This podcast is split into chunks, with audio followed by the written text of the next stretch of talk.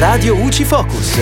Ciao amici di Radio UCI, io sono Giulia in questo Focus Fisco. Ci occupiamo di bonus edilizi perché è da poco stato confermato il via libera del Senato al disegno di legge di conversione del decreto Ucraina in cui tra i vari emendamenti approvati sono presenti due correttivi importanti riguardanti appunto la disciplina dei bonus edilizi.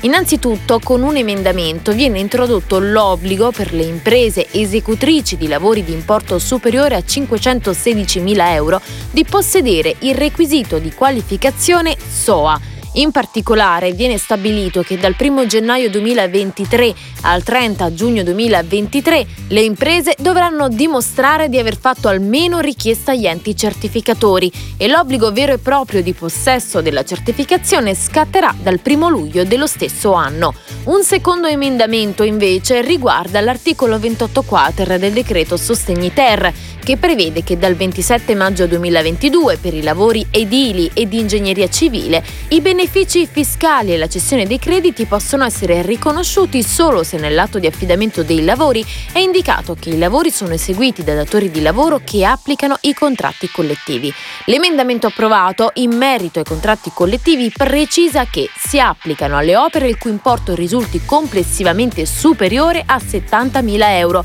ed esclusivamente per i lavori edili. E per ora è tutto, al prossimo Focus.